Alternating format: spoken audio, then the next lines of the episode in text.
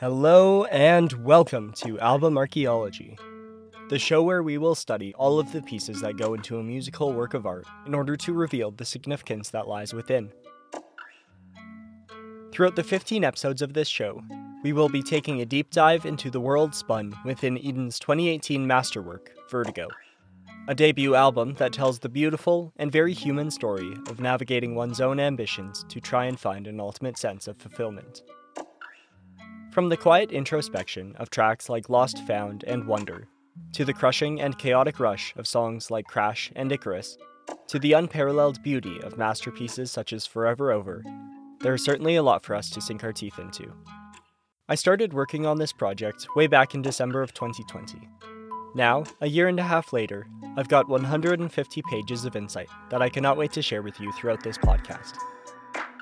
Whether you are a longtime listener of Eden's music or I'm the first one to show it to you, I'm confident that there will be something new to discover as we go deep on everything this album has to offer. So, without further ado, let's dig in.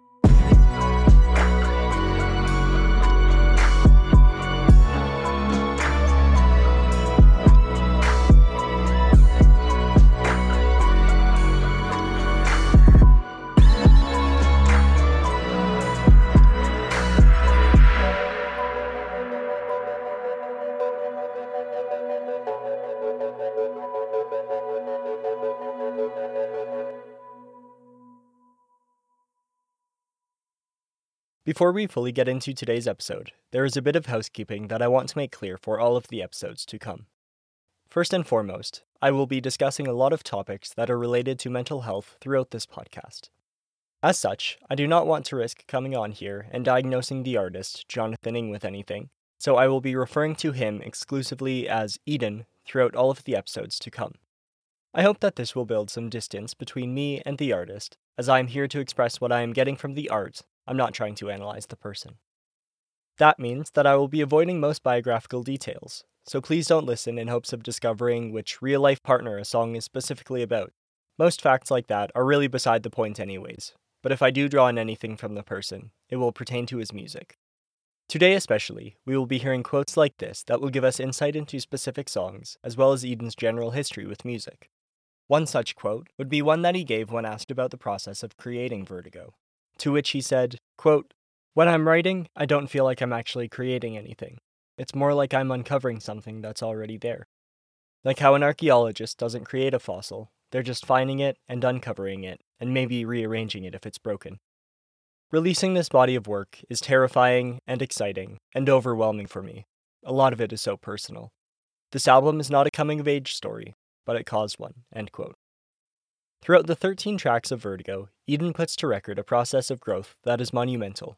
However, in order to properly understand the fossil that Eden revealed to us, we must first understand its context in history.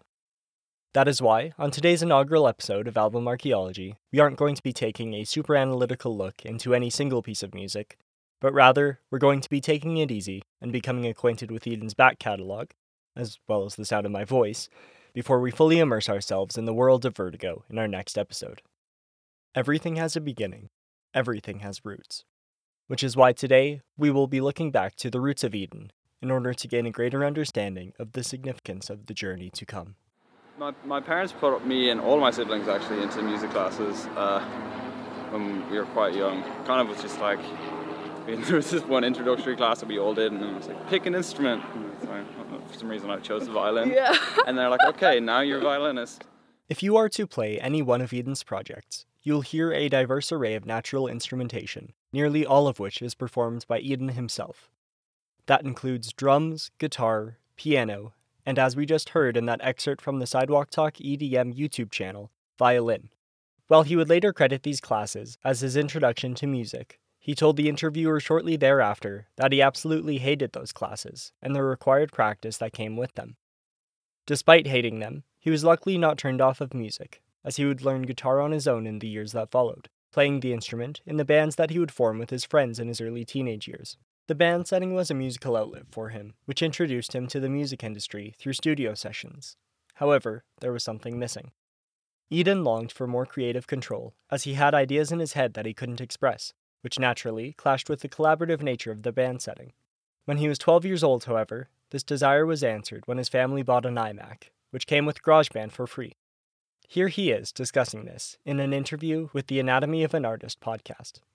So, my family got an iMac when I was 12 ish, probably.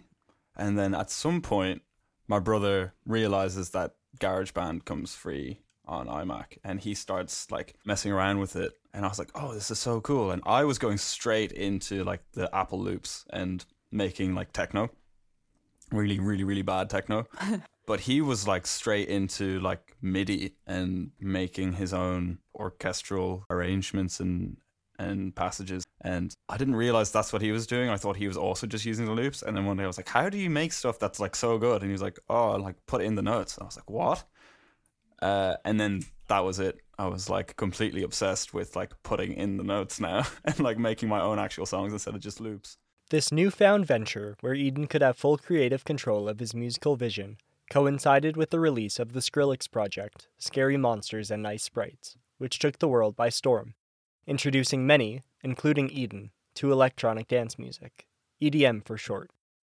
Through this sound, Eden was able to take control of his own vision in music, as the independent production style didn't require anything but him and a computer. Throughout Eden's career, this independent philosophy has persisted, as he has taken the helm of the writing, producing, mixing, and mastering on every one of his projects to date. With the newfound ability to put in the notes, the spark that would light his musical trajectory was set, as he has said that he would come home from school every day, work on music until he fell asleep, and begin the cycle all over again.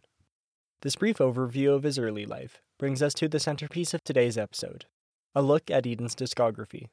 To begin, we'll look back to the first song that he ever released on the internet, which luckily enough, he spoke about later in the same interview with Anatomy of an Artist. The first thing I ever uploaded was a song called Shut Your Mouth which sampled some skateboarder being arrested or like at least accosted by like some mall cop. and the guy was just screaming at the skateboarder, and I thought that was like, oh, that was really cool. So I sampled it and into some like terrible electro EDM like song, uh, and I uploaded that to YouTube and then made like a couple of fake accounts and commented on my own video, being like, "Oh man, this is like this is really promising. You know, you you're gonna go somewhere." And I replied to my own comment, being like, "Oh yeah, thanks man, that means a lot." Um, and I don't think it had like any views. When he was 15 to 16 years old, Eden began posting his original music to SoundCloud under the alias The Spap Project. This name wouldn't stick, however, as he would create a new account called the Eden Project soon after. He would continue to use the Spap Project account, even after the change in name, to post random snippets and demos. And on this account, you can hear early versions of songs like Sex, and a few others that would later be featured on Vertigo. Many of the songs released under these two aliases, especially in the early days, are private, as he only posted them so they could be heard by friends. But then, in August of 2012, the first public song was released on SoundCloud, titled Summer's End, which began to hint at sounds that would be fully realized by Vertigo's release six years later. The song begins with reversed piano notes that are then played forwards over a bed of soft ambience, these sounds continue to build, with more and more elements being added until an EDM style drum beat enters, transitioning into the song's EDM oriented sound that is fully embraced in the song's final two minutes, as an electric guitar leads a flood of crashing synths.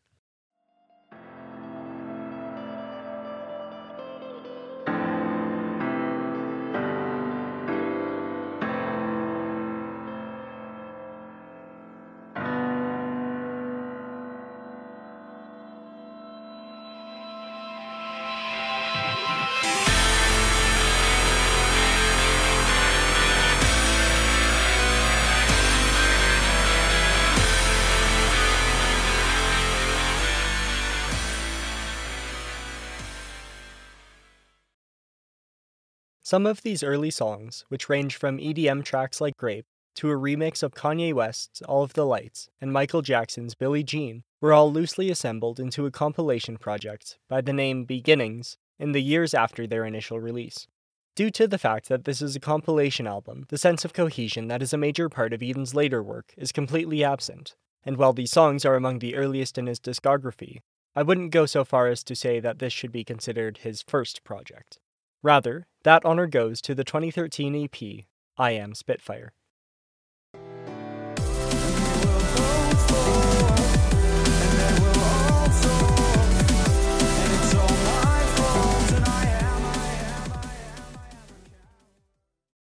Throughout this four song EP, the 17 year old Eden proves that he is an artist who works on a larger scale than an individual track. Each song flows seamlessly into the next, providing the whole project with a sense of coherence he could not have demonstrated through just his single releases. This sense of the greater whole makes sense when considering that Eden has said that he works linearly on projects, crafting each individual part with a greater whole in mind. Eden also established a trend that will appear in his work time and time again, as he named each track to be part of a greater message when read together. In this case, the first track is called I Am, and the second, third, and fourth are called Spitfire, Part 1, 2, and 3, respectively. On the EP's first and third songs, there are some of the earliest examples of Eden's lyricism, which he had started practicing when he was about seven years old, and further harnessed by writing over Eminem beats. Both of these songs deal with themes that will appear consistently throughout Eden's discography, namely love, its struggles, and the interplay between one's relationships and their dreams. As would be expected on someone's debut project, the elements that will be reoccurring in Eden's work feel unrefined here when compared to what is to come. However, if you're interested and have 16 minutes to spare, it's well worth a listen. And with that, we'll move on to the Eden Project's second EP, Time Changes Everything. And it was so close, I couldn't bear to even open my eyes. Life's a cruel joke, cause no one leaves here alive. Released in the same year as I Am Spitfire, Time Changes Everything is a three song EP that once again has many glimmers of the future Eden shining through. The project continues the trend of naming songs to get across something greater. In this case, the tracks are called Time, Changes, and Everything.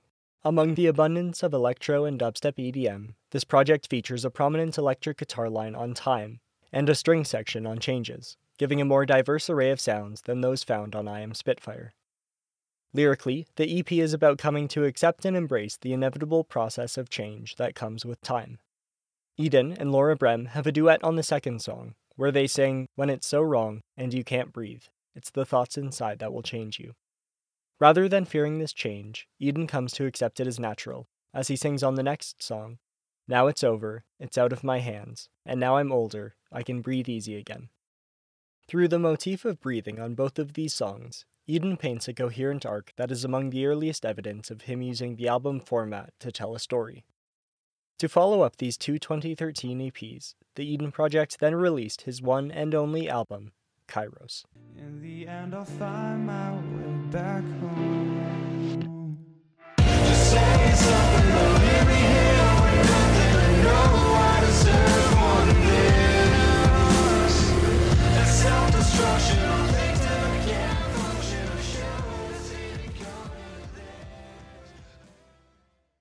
Throughout 2013 and 14, the Eden Project's music began to gain a following, as channels such as Koala Kontrol and Suicide Sheep began uploading his work from SoundCloud onto YouTube, exposing it to larger audiences. In the months leading up to the album, every song from the tracklist was released before being assembled into a unified whole on June 15, 2014. The first third of the album acts as a barometer for which direction Eden would begin to go with his music, as each song is split between two different sounds one that is tailored to Eden's vocals, and another that is based around the EDM that has been a keystone of his career until this point. Also of note is that the second song has the first of four appearances by Leah Kelly, whose higher voice acts as a nice foil to Eden's baritone. After this first run of songs comes a batch of instrumental tracks. While the first three are filled with energy, in line with the sound of the EPs that preceded Kairos, the album takes a turn as the song Limitless dives into an ambient sound, which segues nicely into the album's standout track, Death of a Dream. This unexpected acoustic cut bears the clearest lineage to the sound of Eden's later career, as it veers into a more downtempo sound which makes it one of the true hidden gems in his early discography. After this album, the Eden Project would release a trilogy of EPs, beginning with his second 2014 release, Entrance. You shouldn't say anything about anything not being. This is you look right over there.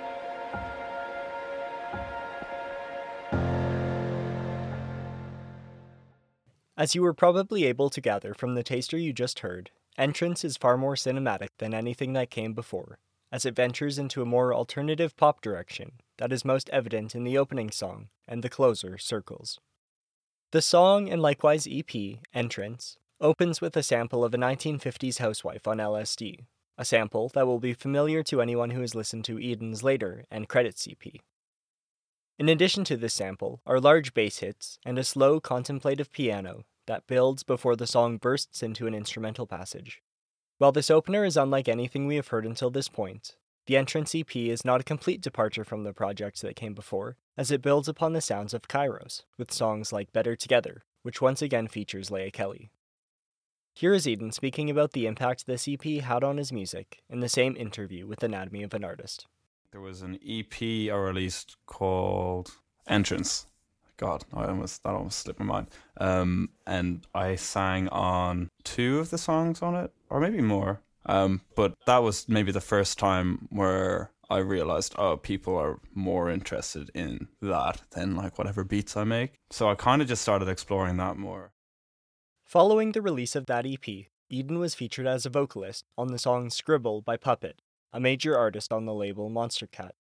This song put even more eyes on the Eden project, as it was featured on the label's Best of 2014 compilation, giving him the momentum he needed when releasing his next EP, Bipolar Paradise, on February 14, 2015. Them say that I'm caught up in my head, lost and found. But I know exactly where I wish I was if I could only just keep on moving. Cause I got a vision. If I can, I'm running to wherever I gotta go. I'm sorry, I gotta go. The Eden Project's penultimate EP is probably my personal favorite, as it dives further into the cinematic orchestral sound that was experimented with on Entrance, and seamlessly blends it with electronic breakdowns. For that reason, Bipolar Paradise is the perfect middle ground between the Eden Project's early career and his later work as Eden. This EP begins with the song Drowning, which envelops the listener in a hurricane of sounds, from string sections, synths, and a snapping drum beat, to a passage of chopped vocals towards the end. Then comes the track Fumes, which further explores the poppier sounds of entrance, with an electric guitar taking the wheel. Sticking to the theme of Bipolar Paradise, the bridge of the song switches things up by featuring a drum and bass passage, which is good, but feels like it should have a guest feature. You should look into that. A change of pace comes halfway through the project, as the energy is brought down for the contemplative song Jupiter. The lyrics express a feeling of being deceived by the person he loves, who it seems he was able to leave as Jupiter transitions into a short acoustic cut. This track seamlessly moves into the final song, Man Down, which embodies the name Bipolar Paradise, as it continues the quiet acoustic sound before exploding into electronica, switching back and forth between the two sounds before coming to rest in the final minute. Through this EP's ability to oscillate back and forth between the sounds of Eden's future and those of the Eden Project's past, it is the perfect bridge between the two stages of his career. It would seem as though Eden recognized this opportunity for a transition as well, as his next project would be the last one that he released under the Eden Project alias, fittingly titled Final Call. And she said, I don't think I love you no more. You never seem to call me lately. Girl, I don't think you know me at all. Cause I never thought I'd have to say this. No, I don't love you. And I never did. Look at us burning down in flames for kicks. Released on April 27, 2015, the Eden Project's final EP is unabashedly pop oriented, as he fully embraces the sound he had been teasing since Kairos. The first track exemplifies this a cover of Taylor Swift's Blank Space, featuring a reverb soaked guitar with quiet ambient tones that linger behind the center stage. This more low key cover brings out new emotions in the song's lyrics, highlighting the uncertainty that can loom beneath the surface of a new and exciting love. The next song, Gone, switches up the tone as it sounds like you have stepped into a video game. The lyrics speak about leaving something behind, but with a far more triumphant tone than songs with similar subject matter that came before. While those songs felt like something was being lost in the process of moving on, Gone is about the excitement one feels for the potential that the world holds and all of the new doors that are opening. seeing as how there is probably a large crossover between Meek Mill fans and the audience of this podcast, I would be remiss to mention that the song was sampled on his 2015 song, The Trillest, off of his record Dreams Worth More Than Money. After the triumph of Gone comes a cover of Beyonce's Crazy in Love, which swaps out a feature from Jay Z for Leah Kelly once again. Like Blank Space, this cover takes an otherwise upbeat song and flips it on its head, making it feel more tragically romantic than feel good. The build up in the song's final third is masterful, as the 3 minute and 30 second crescendo reaches its apex and explodes with sound. The EP then takes another sharp turn into a song which features nothing but Eden and a layered vocoder, which creates a monstrous effect. This is by far the most experimental song on the EP, as Eden tests the new boundaries that lie before him. Eden's biggest hit to date, XO, proceeds this, before the project concludes with the piece Times Like These, an emotional send off to the Eden Project stage of his life. This song is absolutely heart wrenching, and while I was going to pick out a specific lyric to exemplify this, I think you should just listen to the whole thing, because I'd have to read out all of the lyrics anyways to get across my point. And with that, the Eden Project came to a close. But we're not quite done today, as the newly dubbed Eden released two seven song EPs, the first of which was called End Credits. Say, Stay, you're not gonna leave me. This place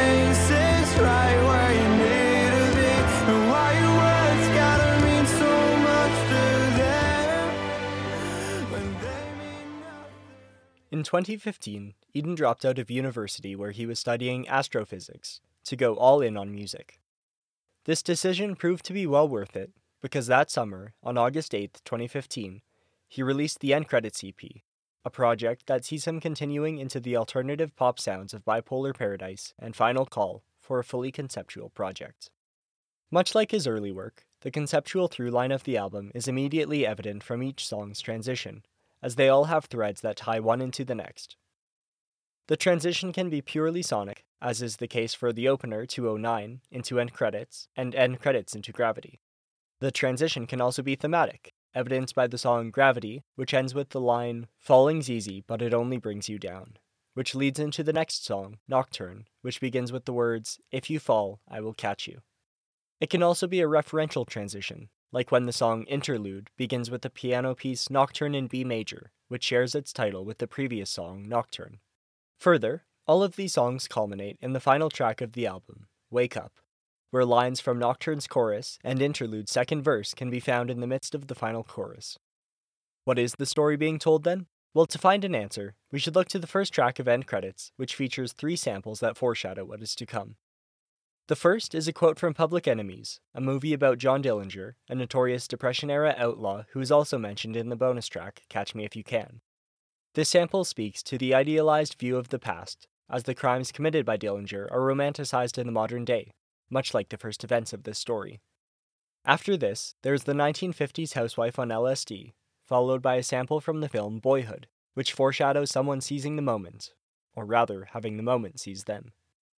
From here, the EP goes into the title track, End Credits, where we hear Eden meet a girl and portray an idealistic, filmic connection to her. The language he uses paints the picture of a couple from a 70s Springsteen song, hitting the open road in the middle of the night to escape their dead end hometown. In a brief moment of clarity towards the tail end of the song, Eden flashes forwards, singing, And I want to let you know, I want to let you go. But this is how it goes, the end credits they roll. Words that inform us that the spark is only temporary, that the idealized connection he shares with her will eventually be broken. In the next song, Gravity, we listen as Eden falls in love with this girl. We also see that the two can bring out the worst in each other, and the song ends with Eden wishing he could fight falling in love with her, wishing he could defy her gravity. We hear why this is the case when the next song, Nocturne, begins, as Eden talks about staying awake, meaning that he can't dream, or rather follow his dreams when he's with this person. In the frenetic track that follows Nocturne, we hear the aforementioned piano sample, which sounds as though it is being performed in a concert hall. This alludes to what Eden's dream is, namely, that he wants to have a career in music. To do so, Eden definitively decides he must let go of this person, which he then enacts on the next song, Wake Up. In this climactic track, Eden allows the moment to seize him, as he leaves in the middle of the night, hoping that the girl will one day understand and perhaps can join him when she does. The bonus track, Catch Me If You Can, then ties a bow around the whole story, going more into Eden's head as he leaves, as he admits that he's scared, but knows that this is what he has to do. As the, well, end credits roll on end credits, the listener is left wondering whether he will actually make his dream become a reality. And it seems that Eden wondered the same thing. Fortunately, it did become a reality, because following the EP's release, he received calls from industry people across the board who wanted to sign him. Eventually, he signed to Astralwerks, a label known for artists like Halsey, Marshmello, and Illenium. Eden's first tour followed the EP's release, which actualized what he set out to do on end credits. I believe that it is this experience on tour that informed Eden's second EP, the last project that we will discuss today. I think you think too much of me. Oh no, I think I'm catching feelings and I don't know if this is empathy or feel. Just hold on. Remember why you said this was the last time. Released on August 19th, 2016, a little over a year after end credits, I Think You Think Too Much of Me is Eden's most popular project to date. Drawing upon the tradition established by his first two EPs, I Think You Think Too Much of Me has a tracklist that portrays a greater message when read together. The first four songs are titled Sex, Drugs, and, and Rock and Roll, spelling out the mantra of youthful countercultural movements. These four tracks detail the aftermath of end credits, as Eden has stepped into a new world that surrounds him with new vices. Throughout these songs, Eden discusses how each vice was a pitfall for him, but subverts the typical narrative that would be expected. For example, the opening track, Sex, which has only ever been called Sex, is about falling for the person that he is hooking up with. Despite being in a casual relationship, he catches feelings, getting tangled up in strings that weren't supposed to be attached. This is followed by Drugs, where Eden details an addiction to lying to his partner, as he gets a rush from doing so. The music video for this song is a great illustration of the subversion Eden aims to take in each song, as it features a man going to a drug deal, intercut with footage of him in a happy relationship. While the video may lead one to believe that the two broke up, and now the man is doing drugs to cope with the loss, the video ends as he returns home and walks into a bedroom where he finds the girl from earlier, now lying in a bed hooked up to an IV. Subverting the expected narrative, we see that he has bought these drugs for her. However, their purpose is left ambiguous. Returning to the EP, Drugs is followed by the song And, a brief interlude that transitions into Rock and Roll, a song that explores the double edged sword of fame, as it would allow him to leave his mark on the world, but in doing so, he would have to sacrifice his well being, allowing the lights to find him in his darkest moments. The second half of the EP then features a greatest hits collection of sorts from the Eden Project days, including Bipolar Paradise's Fumes, which finally has a feature from Gnash, Final Call's XO, and Entrance's Circles. By Eden's own admission, I Think You Think Too Much of Me is his most commercial project, with songs like Sex going gold in 2020. Following the EP came the Future Bound Tour, Eden's longest at the time, running from September 7th to November 26th of 2016. The gap between I Think You Think Too Much of Me and Eden's next project, 2018's Vertigo, was the longest he had ever taken between releases. The creation of Vertigo spanned back even further, however, as it had been conceptualized back in the 2015 The Eden Project days, though as we will discover, some moments originated all the way back in 2011 and 2012. Regarding the process of making the album, Eden said in his interview with Sidewalk Talk EDM The album, for this album, I literally kind of took the opposite approach to, I guess, I didn't sit down and say, I want to show this, how will I show it? Every single second on the album, I was just thinking, it's got to feel right. So if this goes from like a verse into a chorus, and then the chorus is never repeated again in the whole whole song, but it feels right. That's what I was gonna do. This stream of thought approach to the project may dissuade some from believing there is a greater message to be found. However, this process does have precedence. It resembles the psychodynamic technique of free association, wherein a patient will say whatever comes to their mind in an effort to surface parts of their subconscious. In doing this, patients are able to achieve catharsis, releasing emotions that were pent up due to unconscious conflicts. Eden seemed to nod towards this technique when he was asked how he deals with negative thoughts by Coup de Main magazine. He responded, quote, Music is one way for me. I think one of the best things I've ever done was when I started to keep a journal. I might not do it every day, but randomly, I'll have a think about it and jot stuff down, and it can be just so therapeutic. Even if no one's ever going to read it, it can straighten a lot of things out just writing it down. By going off of feeling, Eden was able to create a body of work that not only shows him achieving catharsis for himself, but also sharing what he has learned so others can do the same. Throughout the next 14 episodes that will be spent unpacking Vertigo line by line, we will discover Eden's struggle with the monsters that lurk in everyone's head. And perhaps, by studying the way in which he is able to combat them, we can equip ourselves with the ability to do the same. Conclusion We have certainly covered a lot of ground today, and whether you are new to Eden or have been there since day one, I hope familiarizing ourselves with the artist will prove to be beneficial as we go on. I imagine most of the projects I discussed today will be familiar to most people listening to this podcast. But for the rest of my audience, the non Meek Mill fans out there who have never listened to Eden before, I'd recommend listening to end credits before checking out everything I have to say about Vertigo. I think it's a pretty essential listen. If you want to listen to another project beyond that, I'd recommend Bipolar Paradise to get the best of both worlds in terms of the Eden Project sound, though you may have to find it on SoundCloud or YouTube. From his roots in EDM to his breakout success as an alternative pop outfit, the brief overview we discussed today has laid the groundwork for everything we will discover by digging into Vertigo. The process of unearthing this album's greater themes, emotions, and narrative will be akin to how Eden described making the album in the interview cited at the top of today's episode. If Eden was the archaeologist that discovered the fossil, this analysis will try to animate it, studying how each individual part, from the lyrics to the music, functions within the greater whole. Before we go, I want to say that if you like what you heard today, I hope you will join me going forward. I promise you won't regret it. On our next episode, we will fully sink our teeth into the world of Vertigo as we discuss its very first track, Wrong, which will prove to be the key to unlocking the entire album. But that's something that we will have to dig into next time on Album Archeology.